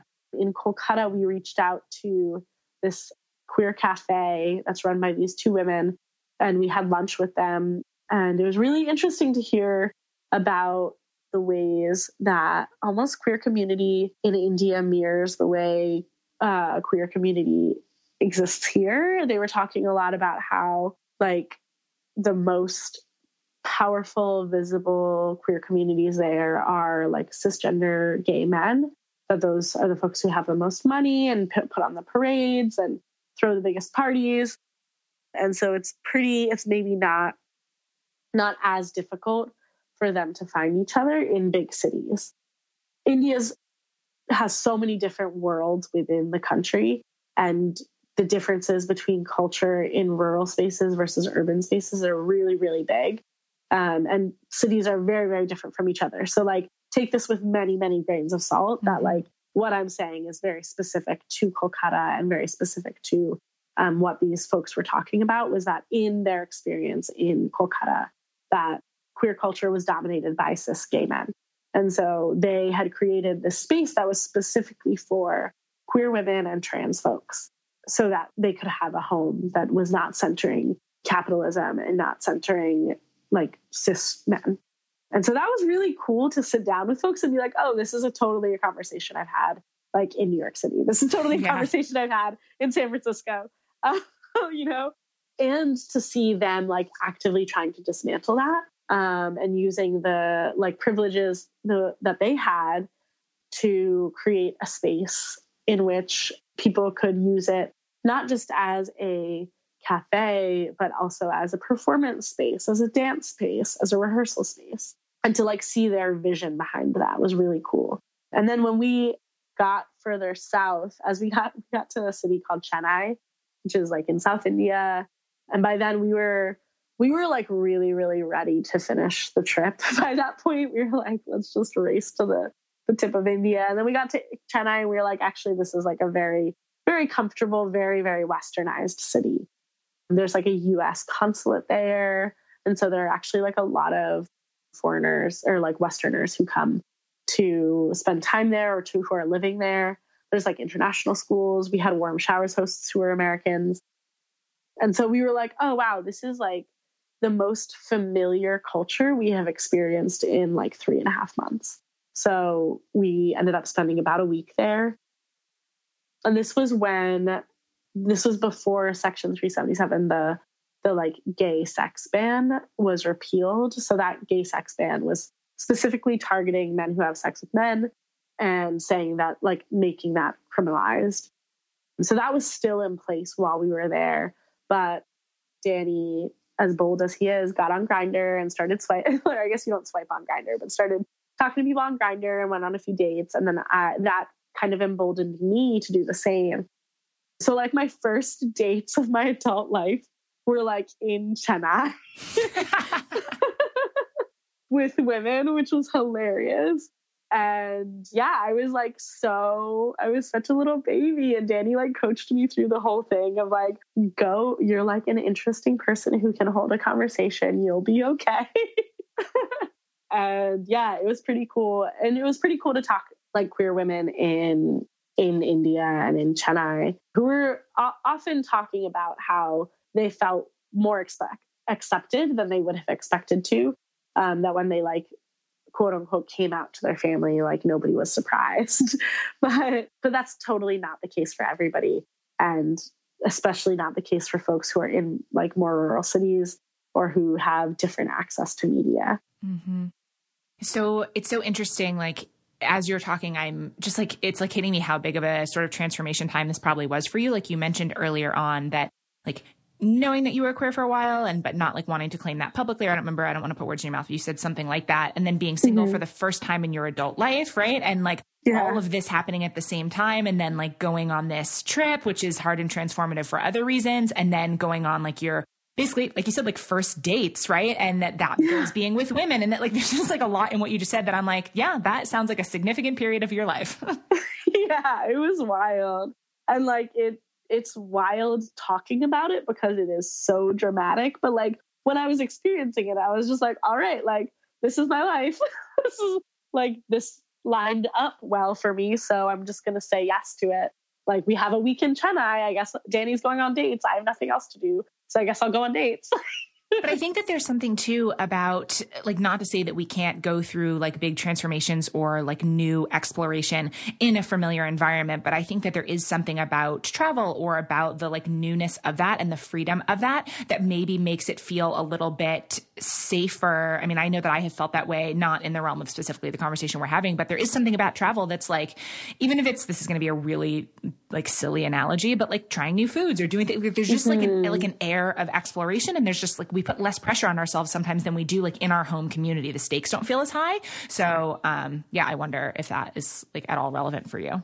Yeah, no, that's absolutely true. I think, and I think that's something that like as I travel all the time. Like I have built my life around travel because I'm a travel nurse and I go on these long trips and I don't really have a home. And so there's something that I think about the lifestyle that I've built for myself that I'm constantly like pot- there's like potential for transformation everywhere I go. And there's like I'm constantly putting myself in in places and situations that are uncomfortable and trying to be like, well, this is actually in my realm of doing, so I'll try it, you know? Mm-hmm. And I think that like for me, I called this this storytelling tour the fuck, fuck impossible road trip. And I think that when I look back on how like this breakup happened and then like dating for me happened for the first time, like not only did biking across India seem absurd and like I had to say fuck impossible in order to be able to bike across my family's continent, like the place where my family's from.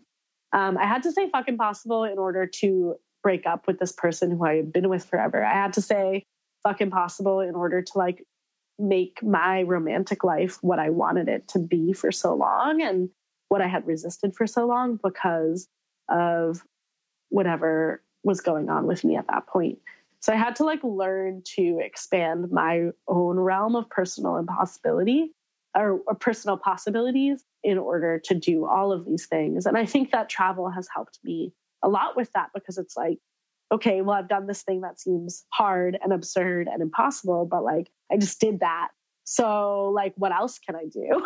you know? Absolutely. I mean, and there's something that you're speaking to that I think is universally applicable this idea that like change of any kind of any size comes through action right that you ended this relationship. You planned this thing to india. You went on these dates. Like i mean sure stuff can happen to us and can happen by accident. I'm not saying that that's not true but i think for the most part if we want something different we have to do something mm. different.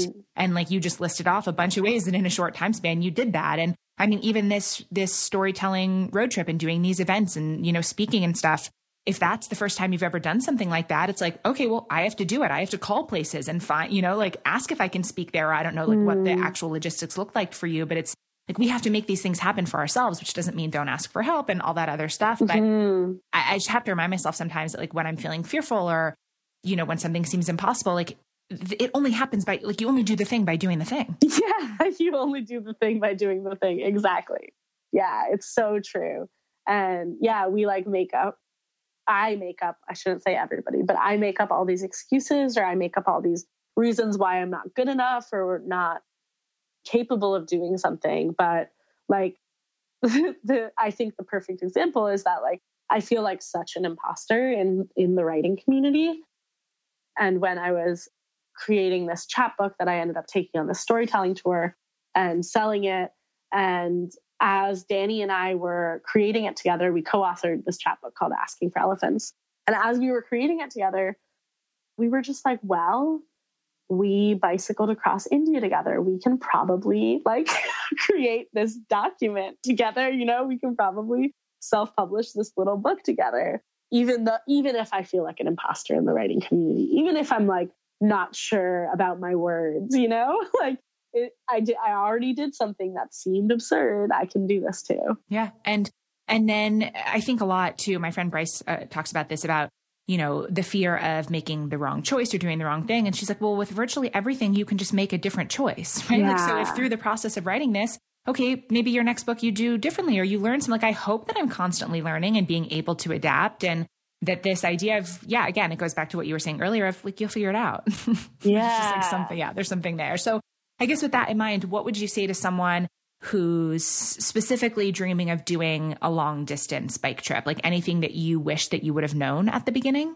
Yeah, I would be really careful. And I think this is true for everything that I've done is just be really careful about who you take advice from and like what energy you let in. I, and I think this is like pretty, I don't know if it's 100% specific, just like Indian culture, but but how I have learned to deal with my family's stress is by um, like I already have my trips planned by the time I tell them about them. I, I never approach it with like a hey, I'm thinking about doing this thing because then they will let you know then that allows them to put all of their potential negativity or like safety concerns or fears for me like for them to put that on me and make it my responsibility um, and that's just simply not my responsibility. That's a burden that i have decided that i do not need to bear. So i when i tell my family about what i'm planning on doing it's like when the ball is already rolling. And then i i'm pretty careful with when i have an idea like i'm pretty careful about like who i tell it to first because i want those people to be the people who are going to ask the right questions and be enthusiastic about how i can accomplish it mm-hmm. so when i was planning this fuck impossible road trip the first people who i told were people from my community of writers of color because they would they were a to like cheer me on um, and b they were to tell me like what or like encourage questions to ask myself and ask like folks around me like questions of audience questions of purpose you know of like why i'm really doing this that they would be able to encourage it while challenging me. And so that i think is like a big lesson that i take really seriously is that like when you're planning something big like be careful what energy you let into um, that planning process I think that's such good advice. I mean, it goes back to what we were talking about about the beginning about boundaries, right? That like mm. you don't need to be a dumping ground for everyone's fears and opinions and yeah. projections. And so much of people's reactions to whatever it is that you do with your life, whether it's your romantic life or your career or, you know, a bike trip or something, so many of the reactions don't have anything to do with you, right? And, and some of them do, yeah. and you know the difference between those people and other people. But like yeah, I, I, like that a lot. This idea of putting things in place and then being not just intentional about who it is that you bring in first, but I've also found something that's really helped me is to spell out like what feedback I am and I'm not looking for. Like I remember I'm working right now on um, a book, like a memoir about my Arizona trail hike last year and sort of mm-hmm. stories about how to be alone essentially. And when I had someone, the first couple people read like the first, first rough draft, you know, it was like, okay, I'm not looking for a cheerleading section. I'm past the point of like needing an ego boost. Like I'm looking for mm. these three mm. things, right? But there was a time earlier on where it wouldn't have been the case where I'm like, just tell me I'm awesome and that I yeah. can do this, right? And there's something really freeing going back to when we were talking about the power of like the kindness of strangers and asking for help.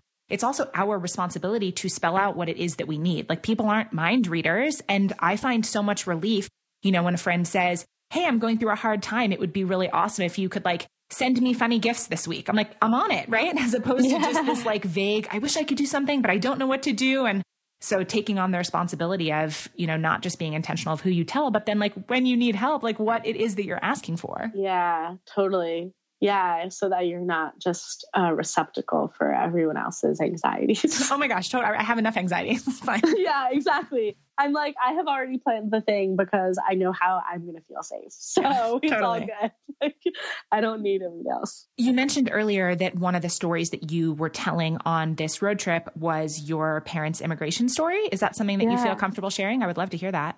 Yeah, sure. So, in the context of biking across India, there was a moment when we were riding into Bihar, which is the state that I was saying earlier has a like reputation for a lot of violence historically. And I got really sick while while on those days. I got the first vertigo I'd ever gotten in my life. Um, and so I was like basically riding my bike while every time like riding my bike was okay, but then every time I like got off the bike or stood up or sat down, I would get like pretty like hands on the ground, head spinning vertigo.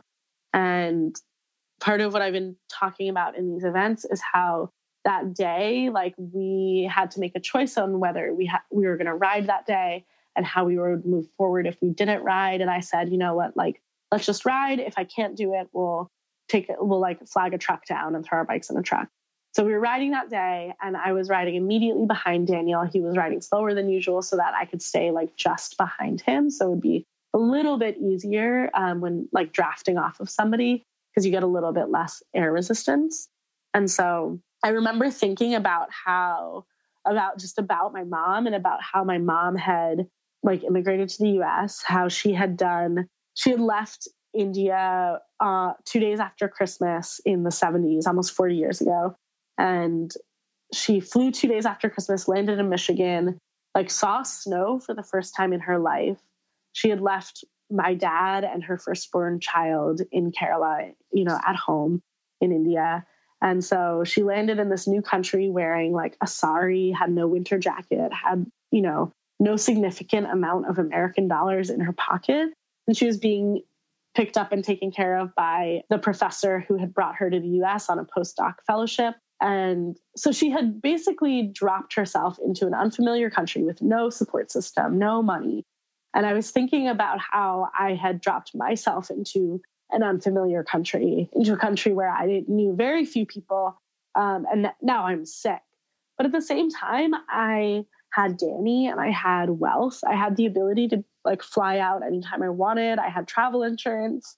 And this was all a choice that I had made. This was a fucking vacation.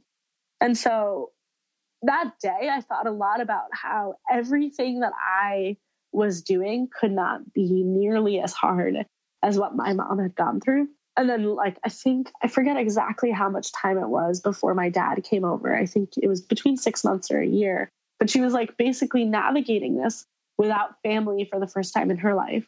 Wow.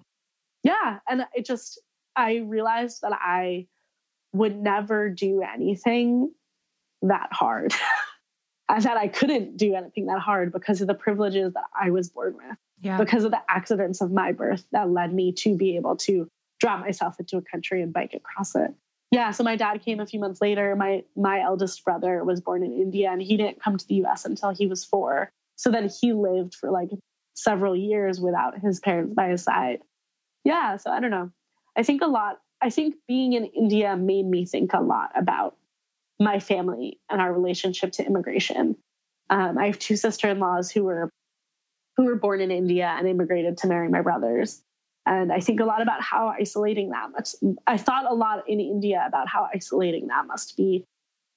That they dropped themselves into this country with no support system, with like to marry men. Mm-hmm. You know, um, yeah, yeah, and this idea that what you were just sharing makes me think I, have shared this a lot before, but my friend Lauren talks about this idea that it's a privilege to be able to choose your suffering. Mm. And like so much of these types of adventures, like you said, like you put yourself in that situation, which doesn't make the times that are hard less hard. No one wants to be on the ground with vertigo, right? Like it doesn't diminish that that's also an experience that you went through, but just that, like holding on to that knowledge that like this is something that I chose and that that's an unbelievable privilege.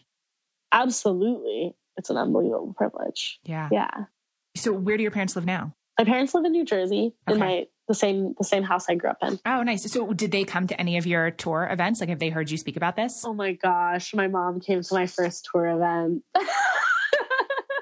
yeah, my mom and two of my brothers, I have four brothers. Two of my brothers came to that first event and it was like pretty special to have them in the room. And it was pretty having my mom there actually made me she was all nervous. She didn't she didn't think she would be able to come until that day. And then she was like, my you know i have a complicated relationship with my parents. And so she was like you know i could come but i don't want to step on your toes. I don't want to make you ner- more nervous or whatever. And it was it was literally the first time i had ever done any speaking like to a group of people. So i was already super nervous. But i think having her in the room actually really helped me challenge myself to tell the most honest story i could. Yeah. And to like be honest about the fact that that's what I was thinking about. I was thinking about her when I was in India.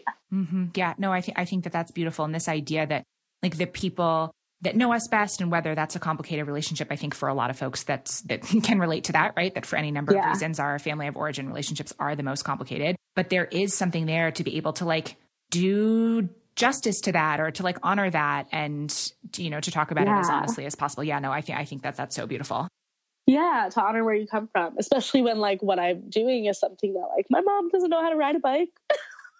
Yeah. Something that she has no access to. Yeah so. and for her to be able to see like hey this is what i have done with you know the privilege that i have and all of that. Yeah, yeah i think that's lovely.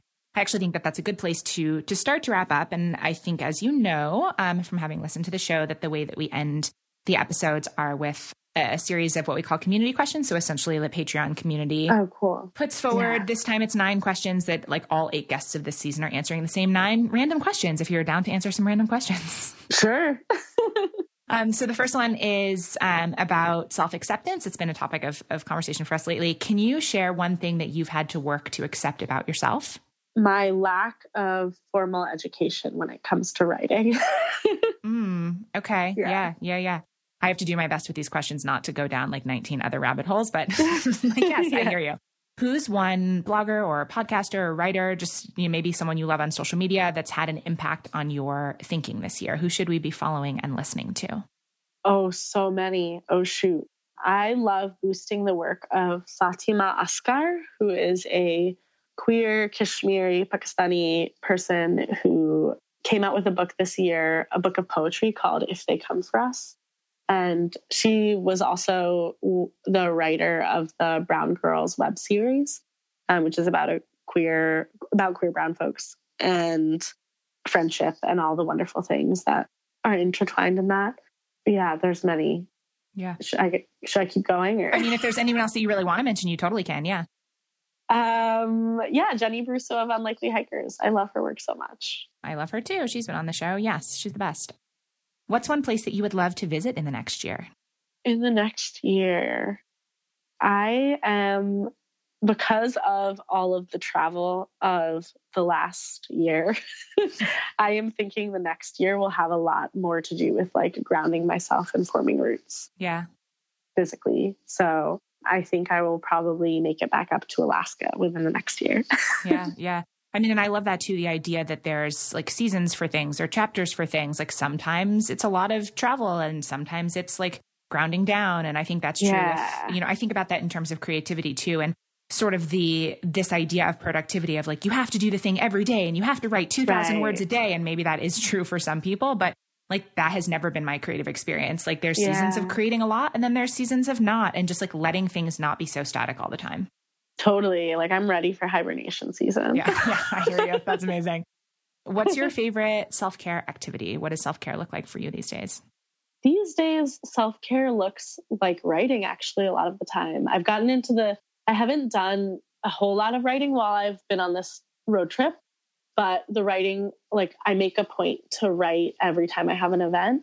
And anytime I'm feeling anxious about how an event went or whatever, I have like the I don't know you may have heard of this like morning pages practice of yeah. like just writing free writing for a couple pages and then doing the affirmations thing like I, that practice feels very like self-care to me mm-hmm.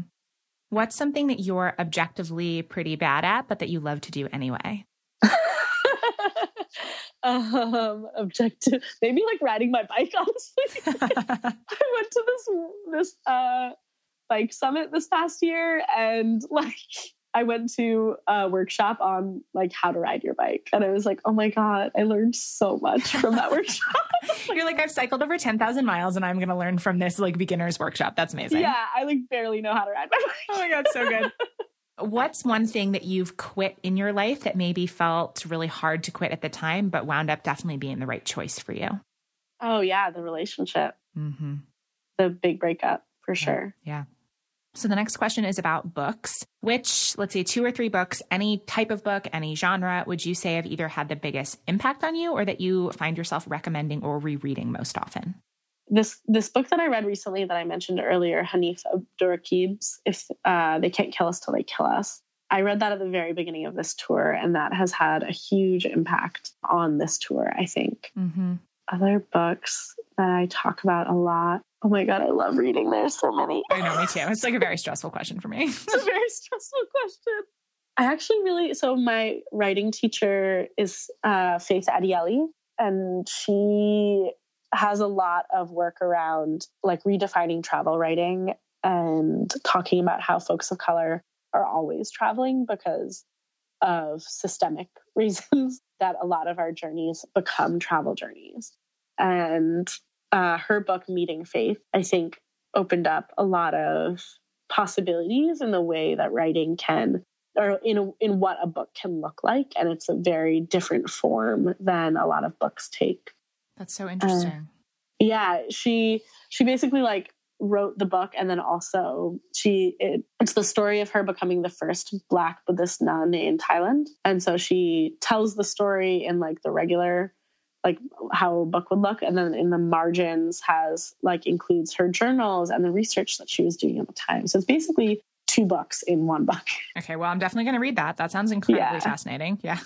It's really cool. Love it. Um, anything else yeah. you want to mention? Any other books? I just read sick by Porochista Khakpour yeah and I, I did really enjoy that. And it's a it's a pretty fast read. And i think it it brings to light a lot of issues around like uh, the med- uh, the U.S. medical system. Mm-hmm. So yeah, yeah, that's been on my list for a while. Um, so the last question, if you could leave our community and the listeners with one call to action, what would it be? Maybe a question to ask themselves or a small action to take?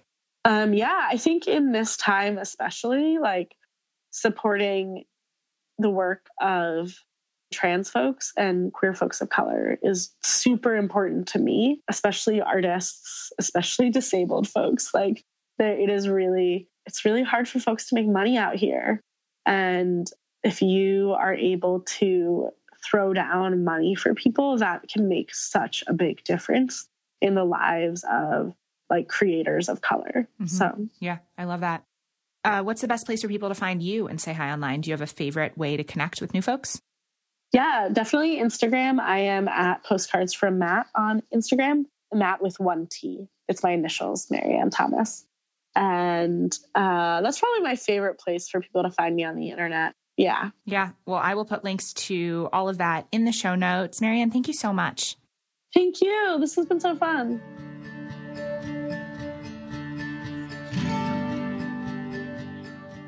And that's our show for today. Thanks so much for listening and for being part of the Real Talk Radio family. Speaking of the Real Talk Radio family, I wanted to give a huge shout out to Adam Day, my producer and sound engineer. Adam created the music for this show, and he makes everything work and flow and sound way better than I ever could on my own. You can find him and his music and his sound editing work at adamday.net. And as I said way back at the top of the episode, this is a 100% listener supported show. The show is made possible by awesome people like Tracy. Hi, Tracy. Hi. You ready to answer five hopefully fun rapid fire questions? Absolutely. So, my favorite question first what are you totally obsessed with right now? So, I just discovered Dax Shepard's podcast, Armchair Expert. Um, it was recommended to me by someone, and I've like downloaded too many episodes to listen to, but I'm excited to dig into that. Okay, I haven't listened to that. I'm always like, it's like a good and a bad thing when I hear about a podcast that somebody loves because I'm like, I yeah. can't keep up with the podcasts that I already love, but then I always want to listen to whatever else people are enjoying. So, okay, I will check yeah. that out. when you were young, what did you want to be when you grew up? Oh, God. I was one of those kids that wanted to be everything. I liked animals, so there was veterinary or vet. What is it? Veterinarian at one point. Um, I watched CSI a lot, so there was one whatever they're called, and yeah, I was kind of into art. So there was some like an architect at one point, but yeah, I was kind of all over the map. Yeah, I love it. Multi passionate. yeah, yeah. What's been a tough lesson you have had to learn the hard way? I don't know. That's a good question. Tough lesson. Can I table that one? Yes, absolutely. I mean, it doesn't have to be like, you know, the toughest thing or the whatever, but yeah, just, yeah. I don't know, like a lesson that you've learned. What's something that you would love to get better at in the next year? This sounds kind of weird, but imagination? Hmm, say more about that. What do you mean? So I've recently been dabbling in art and drawing and painting, and I find I'm really good at drawing what I see. Like I can copy a picture of a flower or a mountain or something like that, but if I have a piece of paper in front of me and I want to draw a flower or a mountain, I just space and I'm like, I don't know what that looks like. And so just, I don't know, being able to express myself more freely and using imagination to come up with different ideas and pictures of things. I love that. What a fun 2019 goal. like improve imagination. That's amazing. I yeah, love that. It's, it's weird, but yeah. So then the last question, what's one thing that you wish people were more open and honest about? Probably I feel this is the common answer for this podcast, but money. I'm currently backpacking and people always wonder how I afford it or things like that. And I find a lot of friends especially are I don't know, scared to share their finances or not open about it. But yeah, definitely money. Mm-hmm. Yeah, I mean that. The re- I mean, it's not a uh, coincidence that that's such a common answer to this question, right? That it's yeah. something that affects every single one of our lives, and that if there's more transparency around, I think can make people both feel not alone and just like understand each other. Yeah. Yeah, for sure. Yeah. So, you are a member of our Patreon support squad, which means that you are one of the people that listeners can thank for making this podcast possible since you make a powerful reoccurring pledge that helps to fund the costs of producing the show each season.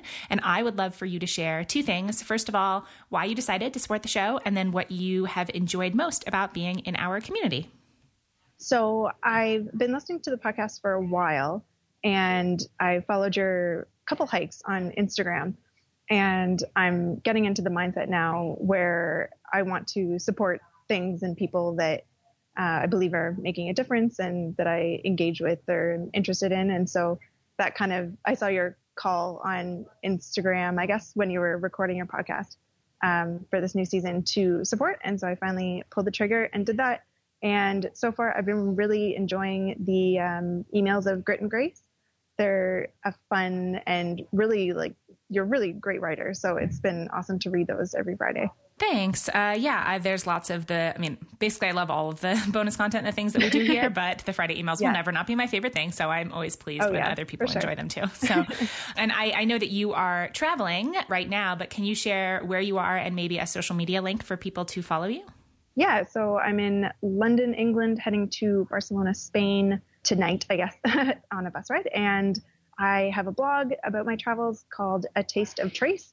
Um, so it's a tasteoftrace.com and it's a taste of trace on Instagram as well. Perfect. Yeah. And I mean, obviously, by the time that this goes out, you will have already done the from London to Spain, and who knows, might even be somewhere else. So, a good yeah. place to follow along for folks who are interested in like long term travel. That's perfect. And to everyone listening, if you love the podcast, if you want to help keep it going, if you want over 40 hours of bonus content, plus lots of other fun opportunities and extras, just go to patreon.com slash Nicole Antoinette to make your pledge of $8 or more for each eight episode season. Honestly, I can't tell you how much your support means to me, and it'll be so much fun to get to know you better after you've joined our community. Perhaps we can even record a future outro together like this one. So until next time, here's a big virtual hug and a reminder that we're all just doing the best we can, and no matter what, we're in this together.